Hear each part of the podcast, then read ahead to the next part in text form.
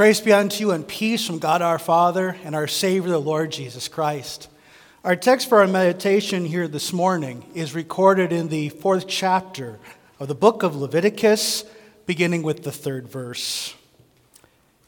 If it is the anointed priest who sins, thus bringing guilt on the people, then he shall offer for the sin that he has committed a bull from the herd, without blemish to the Lord, for a sin offering. He shall bring the bull to the entrance of the tent of meeting before the Lord, and lay his hand on the head of the bull, and kill the bull before the Lord. And the anointed priest shall take some of the blood of the bull, and bring it into the tent of meeting. And a priest shall dip his finger in the blood and sprinkle part of the blood seven times before the Lord in front of the veil of the sanctuary. And the priest shall put some of the blood on the horns of the altar of fragrant incense before the Lord that is in the tent of meeting. meeting. And all the rest of the blood of the bull he shall pour out at the base of the altar of burnt offering. That is at the entrance of the tent of meeting. These are your words, Heavenly Father. Sanctify us through your truth. Your word is truth. Amen. You may be seated.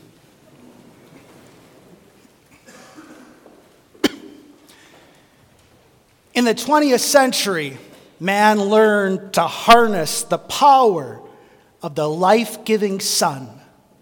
He split the atom and made nuclear power. Nuclear reactors have sustained human life ever since. They light up our cities at night. They keep our furnaces roaring through the dead of winter. And they cook the food that we so desperately need to energize us in this life. But nuclear reactors can also kill when disrespected. The world learned that lesson the hard way 37 years ago, yesterday. On that fateful day, Chernobyl's number four reactor went into meltdown. The damage done to human life and the environment is uncalculable. Not even the 2016 sarcophagus is able to contain the reactor's deadly radiation beyond a hundred years. With all this in mind, let us consider this striking theme God's temple is a divine nuclear reactor.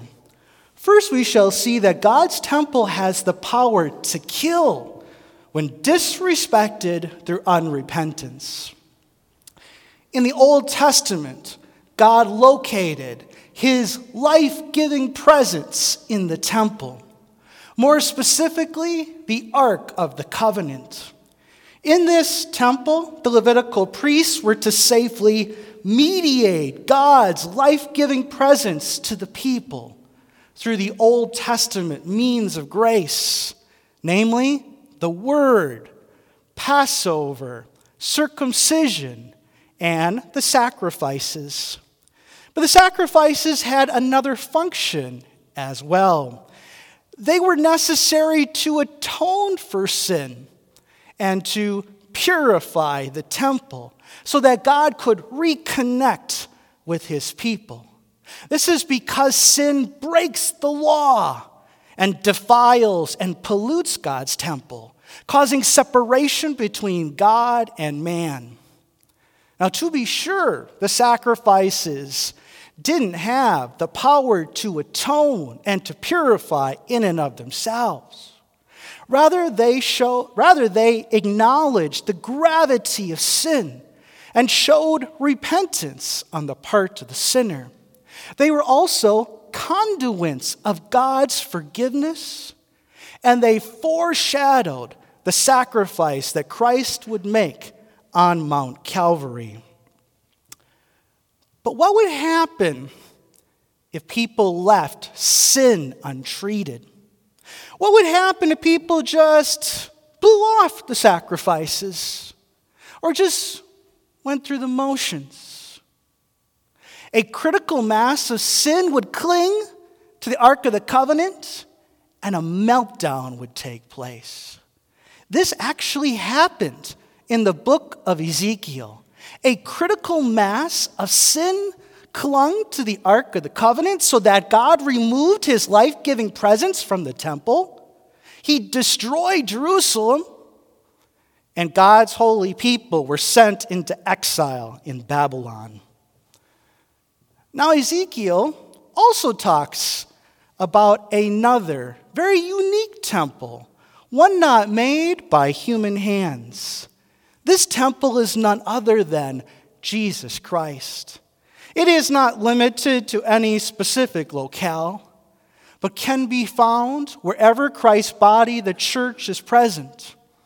In this church, his holy ministry communicates God's life giving presence to the people through the New Testament means of grace. But if we don't draw near with repentance and faith, it can go Chernobyl on us as well. For how many people have to be led astray by our sinful examples before we take ownership of our pet sins and acknowledge them rather than leading others astray? How long can we keep paying lip service to the gospel before God removes that gentle rain from our midst? How often do we go to bed at night still nursing a grudge against someone else who sinned against us? And then there's the sacrament of the altar. It's life giving when received in repentance and faith, but it's life killing when received in an unworthy manner? Do we approach the altar on Sunday with nothing more than a quick sorry, but no real genuine intention to change our sinful ways? Do we believe that what we receive on our tongue is the very body born of Mary that hung upon the cross for our salvation? Are we in full harmony with Christ's teachings and commune with those who confess the same. If not, we're playing a very dangerous game. Paul states, For anyone who eats and drinks without discerning the body eats and drinks judgment on himself. This is my, why many of you are weak and ill, and some have died. From such unrepentance and unfaithfulness in this Lenten season, once again, dear brothers and sisters, let us ask God that He preserve us. Now we shall see that God's temple also has the power to give life to all those who receive it and faith. What is more, it's the only source of life that there really is. Now, it's often assumed in the Old Testament that the Old Testament sacrifices show that God doesn't really like us all that much. But the sacrifices actually say exactly the opposite. God so wants to share divine life with each one of us that he's willing to accept sacrifice to do so. Thus, whether it was a deliberate sin or an accidental sin in the Old Testament, God made a sacrifice for that. Whether it was to sin against God or sin also against another, God also made a sacrifice for that. In fact, in our text for today, it shows that even a high priest could be forgiven. You're probably thinking, how bad could a high priest really be? But recognize his sins were so grave because when the high priest sinned, it had the potential to lead all of Israel astray. Now, notice through the previous section, I kept saying that God made a sacrifice for that. The Old Testament sacrifices certainly shows our repentance and were conduits in which they received forgiveness from God. But they were also only types, foreshadows of Christ's New Testament sacrifice, from which all the power to forgive was derived. For only Christ could appease the wrath that animal sacrifices could only delay. What animal sacrifices ultimately couldn't purify. Christ's blood had the power to sanctify. The satisfaction and payment that animal blood only symbolized. Christ's sacrifice accomplished, and so very, very much more. For as our victim and our high priest, he offered up himself as the one sufficient sacrifice in order to pay for the sins of all people, to sanctify the temple, and to reconcile God with man in both testaments.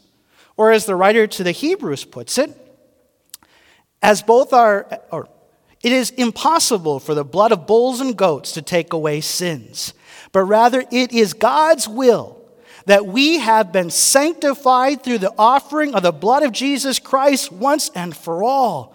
For where there is forgiveness of sin, there is no longer any offering for sin. Not only that, but where there is forgiveness of sins, there is also life and salvation. Therefore, we have nothing to fear from the temple of Christ's body, the church, but only everything to, only everything to gain. For God is coming to each of us once again today, pronouncing to you through my mouth the very forgiveness of all of your previous offenses against him. What is more, he has promised you, He is giving to you the very power to amend your sinful life and to remain in His life giving presence forevermore. Christ's high priestly sacrifice makes this so certain that the writer of the Hebrews invites each of us to join into divine life with Him. He writes, Let us draw near with a true heart and full assurance of faith with our hearts sprinkled clean from an evil conscience, and our bodies washed with pure water, let us hold fast the confession of our hope without wavering. For he who has promised is faithful.